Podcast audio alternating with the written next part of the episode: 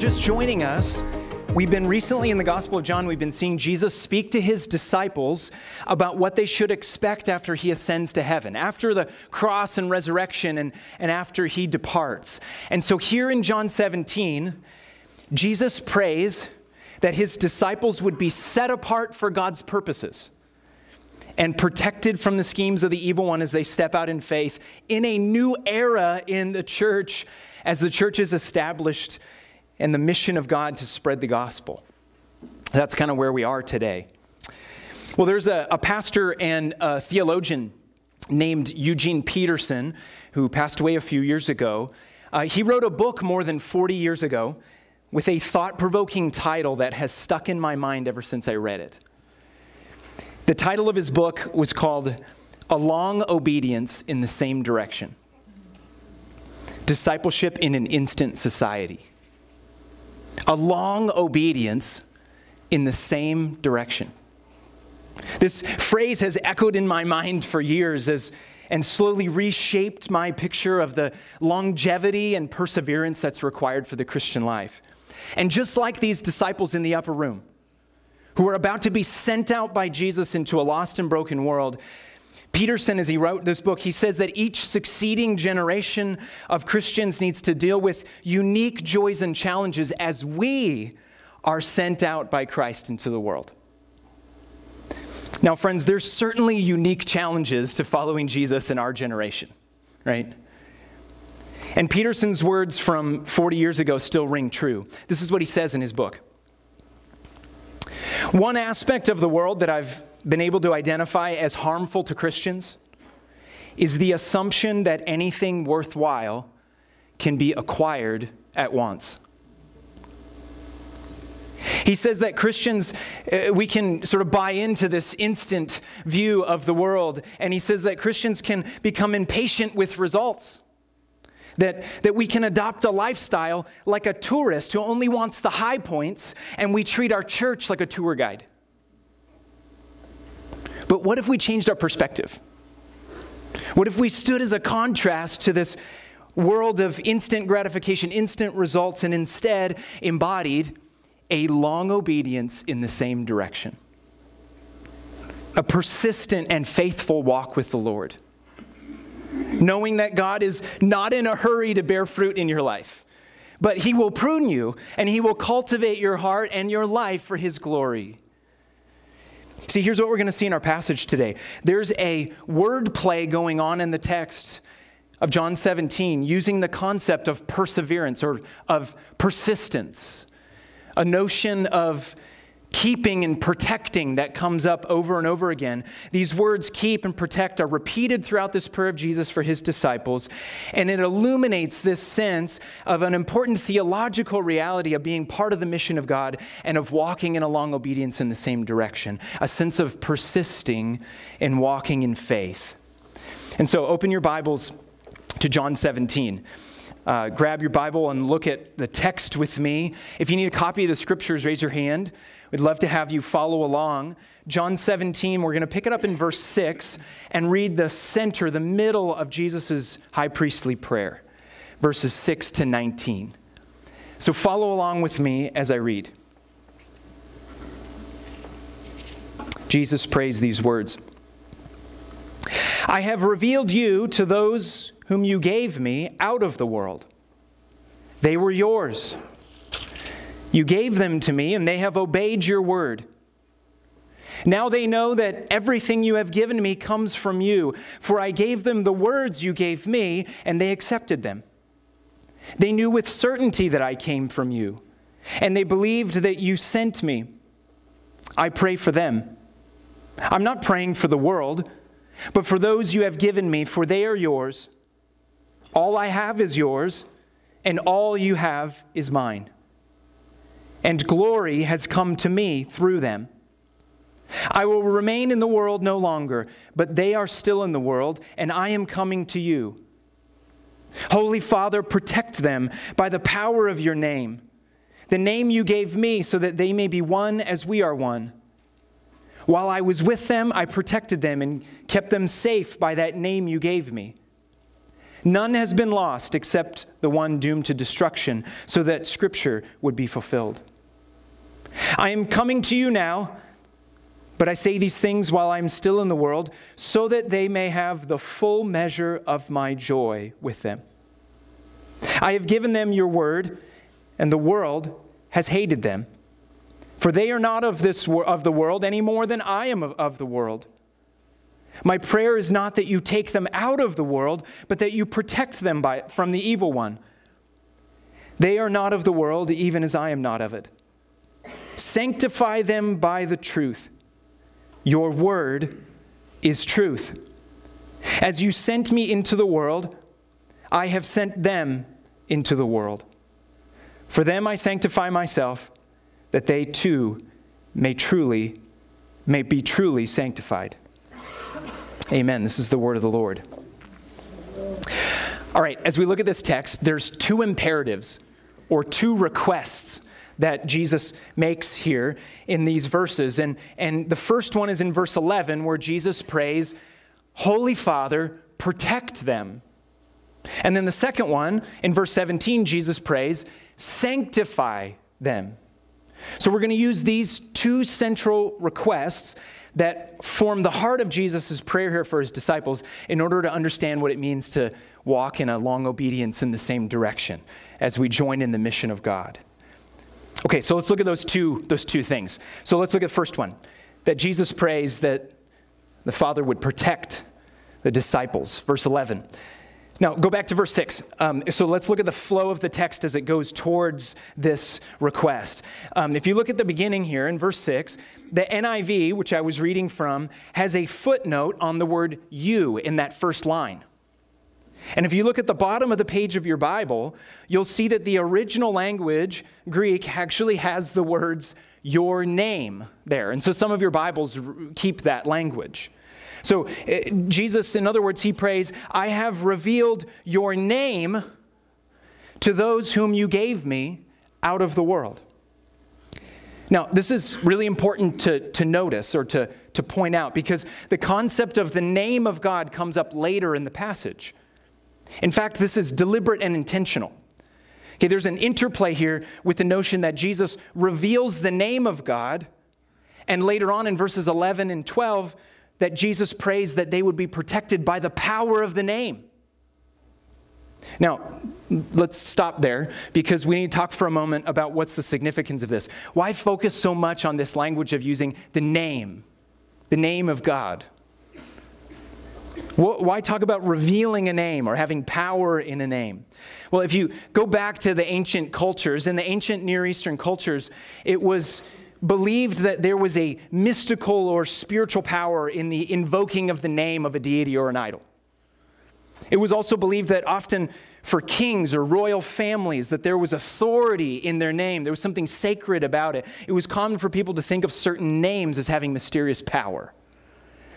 Now, of course, that, that's, that's sort of the secular culture around, around what was happening as God is revealing himself to his people. And so, even more fundamental than that, even more fundamental is as we look at the Bible's account of history, it's clear that when the name of the triune and living God is invoked, that God has infinitely more power and is infinitely more worthy of worship than any other power. And so there truly is power in the name of God, not because uttering some specific word in, in our human languages per se has power, but because there's something about it being derivative from God Himself, God's manifestation of who He is. So let's, let's dig deeper into this concept of the name for a moment, because I want you to, to notice a few things about who the name is revealed to, and then we'll talk about more a little the, the biblical sort of theology of the name. So pick it up in verse 6. Okay, now that we see this word there, uh, he, Jesus prays, I have revealed your name to those whom you gave me out of the world. They were yours. You gave them to me, and they have obeyed your word. Now that now they know that everything you have given me comes from you, for I gave them the words you gave me, and they accepted them. They knew with certainty that I came from you, and they believed that you sent me. He says, I pray for them. I'm not praying for the world, but for those you have given me, for they are yours. Jesus says, All I have is yours, and all you have is mine, and glory has come to me through them. There's a strong emphasis here on the oneness of Father and Son. That Jesus reveals the Father, the Father gives to the Son, and the Son receives from the Father, and then in turn speaks the Father's words and brings about obedience to the Father, thus bringing what belongs to the Father back to Him. There's this movement going on in this passage. There's a sense of the unified work of God in bringing these specific 12 disciples to a knowledge of Jesus Christ as truly the Messiah. Now, I'll just say this because Jesus is praying specifically for these 12 that are sitting in front of him. But the same is true of these disciples, is true of you and me when we are disciples of Jesus Christ. You belong to God. Let that sink in for a moment. You belong to God. This is a most profound truth. When you are a Christian, you are no longer the king or queen of your own life. You must die to self, take up your cross, and follow Jesus, the true king. And, and so you let go of selfish control of your life, and, and he will redeem and preserve you. It reminds me, and we've, we've used this or read this before, it reminds me of the opening lines of the Heidelberg Catechism. This is the opening question. What is your only comfort in life and in death?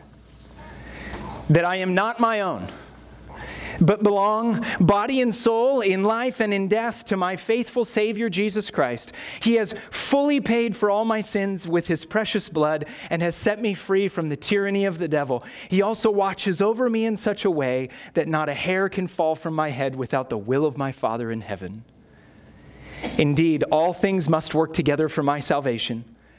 And because I belong to Jesus Christ, by his Holy Spirit, he assures me of eternal life and makes me wholeheartedly willing and ready from now on to live for him. Friends, you need to know this. A long obedience in the same direction must start with the realization that you are not your own. Rather, you must realize that you belong in body and soul, in life and in death to Jesus Christ. That obedience begins with surrender, it begins with trust, realizing that you need to get off the throne of your life. See, I want you to notice some important words that are in our text here that I mentioned earlier would be repeating throughout this passage. Okay, go now as we look at verses 6 to 8 that describe these disciples. There are some words that repeat. So, as we just skim through those words I read, we see that the disciples are those who have obeyed God's word. They know that everything comes from God. They've accepted the words of Jesus. They believe that Jesus is sent from the Father. Taken together, these are words of surrender, these are words of trust. And yet, the dominant word here is this word obey. And, and I, I want to point it out specifically because it, there's a, there's, it ties together to some of the later words that are used. So, this word obey in verse 6, it, it's a particular word that is sometimes translated as the word keep. And some of your Bibles say that, that we have kept, the disciples have kept the word obeyed the word. See, this word is frequently in the Bible. There's this notion of keeping God's word means to persist in walking in obedience in God's ways. It's exactly the sense we were talking earlier of a long obedience in the same direction. To persist, to keep, walking in God's ways. Now, it doesn't mean the disciples are perfect. Okay, if you stop for a second and you look at what you just read through the Gospel of John, and if you know the other Gospels, you watch the disciples fumbling around and stumbling, speaking words that, that are un, like missing the point, they don't understand sometimes. You see that they have doubted and tried to the best of their ability. And, and Jesus says here in John 17, he looks at them and says, You have persisted in sticking with me. And there's a play on words that comes in because this very same word to keep or to persist is used in verse 11 when Jesus says, Holy Father, protect them by the power of your name.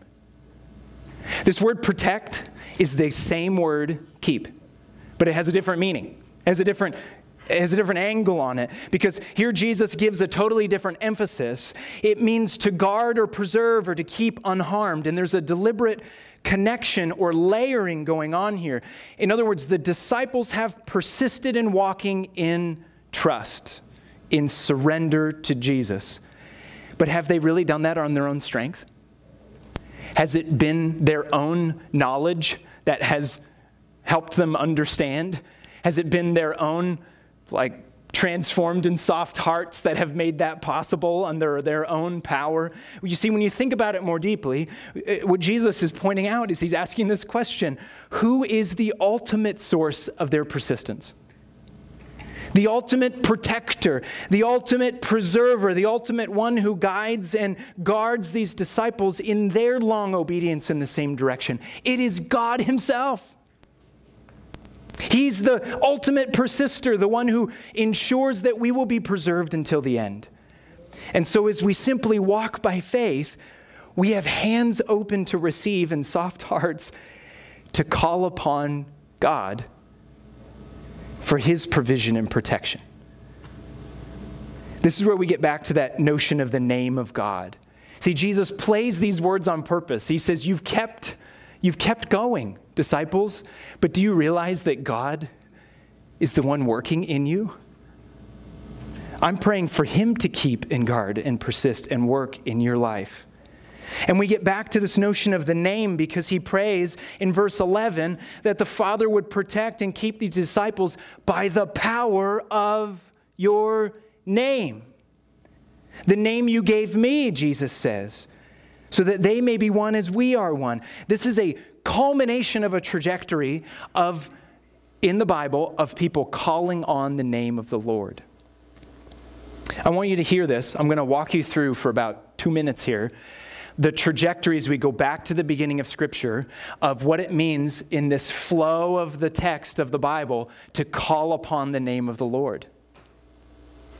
If you go all the way back to the beginning, Genesis chapter 4, right after sin enters and we see the curse of sin over all creation, the first generations who come after the entrance of sin in the world, there's a new phrase that is introduced there at the end of chapter 4, or at the end of 3 and 4.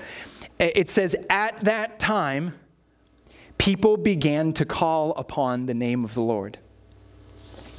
And then in Genesis 12, after Abraham received God's redemptive promises, he set up an altar at Bethel, and the text says that he called upon the name of the Lord. Genesis 26, Isaac, his son, later confirms the promise to his father Abraham. He builds an altar also and calls upon the name of the Lord. We see examples of this in 1 Kings 18. When Elijah confronts the prophets of Baal, they, they called upon the name of their gods and nothing happened. And then Elijah calls upon the name of the Lord, and God rains down fire and destroys the altars and proves that he's the only God. We see this in the Psalms, Psalm 116. The psalmist cries out, to the name of the Lord. In the name of the Lord, in his distress and sorrow, the Lord graciously brings salvation and protection. And then Jeremiah and Joel, the prophets, Jeremiah prophesies of a day when the faithless will return, Jeremiah 3, and they will call upon the name of the Lord as the nations gather to honor God. And then Joel chapter 2. Joel looks ahead to a day when there will be an outpouring of the Spirit of God, and that everyone who calls upon the name of the Lord will be saved. That's what Peter preaches at Pentecost. You see, friends, this calling on the name of the Lord is a trajectory across the whole Bible, and it is fulfilled in Jesus. As the Apostle Paul, who, who draws on this same passage in the, in the, in the book of uh, in the, the prophet Joel, he writes in Romans chapter 10, verses 9 through 13, these words If you declare with your mouth, Jesus is Lord, and believe in your heart that God raised him from the dead, you will be saved. For it is with your heart that you believe and are justified, and it's with your mouth that you profess your faith and are saved. And Paul goes on just a few lines later to say, The Lord of all Jesus is the Lord of all, and he richly blesses all those who call upon him. And he quotes Joel 2 Everyone who calls upon the name of the Lord will be saved. You see, what we've seen so far in the Gospel of John is that Jesus reveals the Father to us. He speaks the very words of God. He is the fullness of deity in bodily form. He is the name above every name. That at the name of Jesus, every knee should bow. In other words, when we see this biblical trajectory of calling on the name of the Lord in its fullness, you have to hear this, friends. To call on the name of the Lord in the post incarnation, post cross, post resurrection reality is to call upon the name of Jesus. When, when you see this calling on the name of the Lord in the scriptures, now it is through Christ. There is power in his name. You see, the only, I'm gonna, maybe I'll put it a different way. The only preserving and protecting power worth trusting is God's power through his Son, Jesus Christ. The only power, the only preserving and protecting power worth trusting is God's power through his Son. The text is so clear here, friends. When we know Jesus, we don't belong here in this world anymore. God is preserving us for his kingdom and for his glory. And yet, we still find ourselves in difficult situations. We still will experience failure in this life. We will frequently encounter opposition in our long obedience in the same direction. So, what is the result? What, does Jesus point out in the middle of this? The result is that there is joy, there is joy in these truths. Remember, Jesus is praying these things over his disciples. He's about to go to the cross. And yet he says in verse 13, if you look at your text there, that he wants the fullness of the full measure of his joy to be with his disciples. The full measure, friends, not a little joy, but a lot of joy. You see, I've said this before. We need a joy that does not come from circumstances.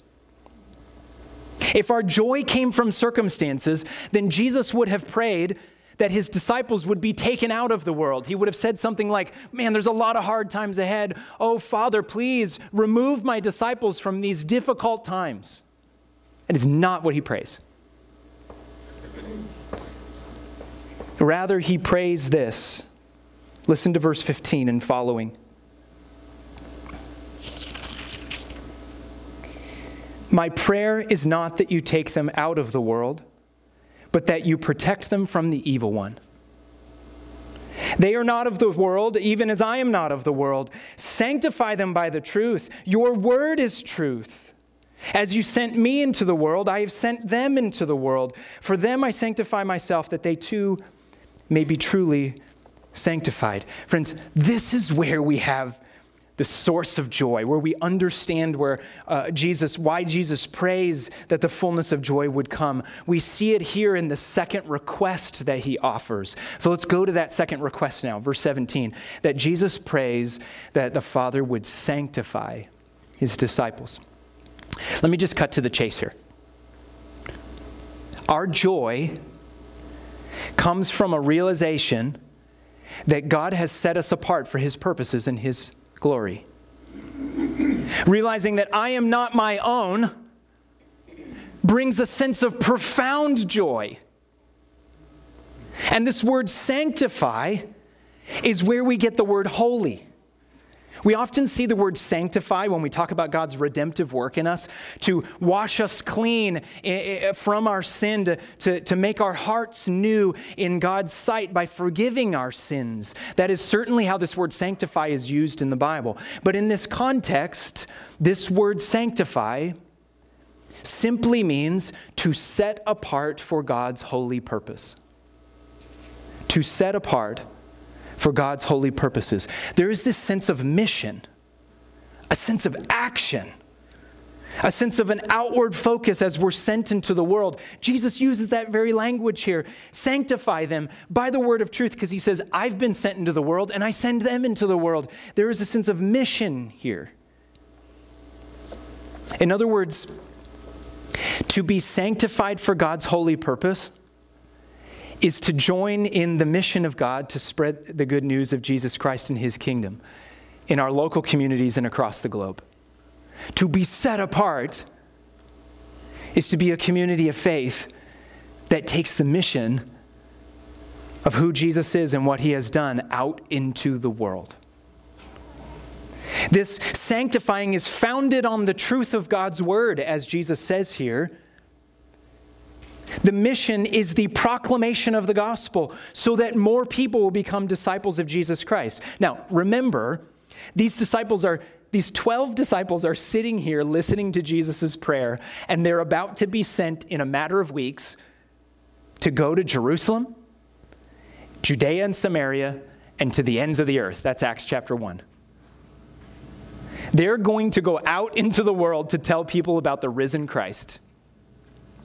And we know from the book of Acts that they have been set apart, that they're sanctified for a holy purpose, to be a gospel witness as we seek to fulfill the Great Commission. They're not removed from the world but in fact have a special purpose for being in the world. We see this elsewhere in the Bible to be salt and light, to be ambassadors of another kingdom, to be witnesses in word and deed that Jesus is the way, the truth, and the life.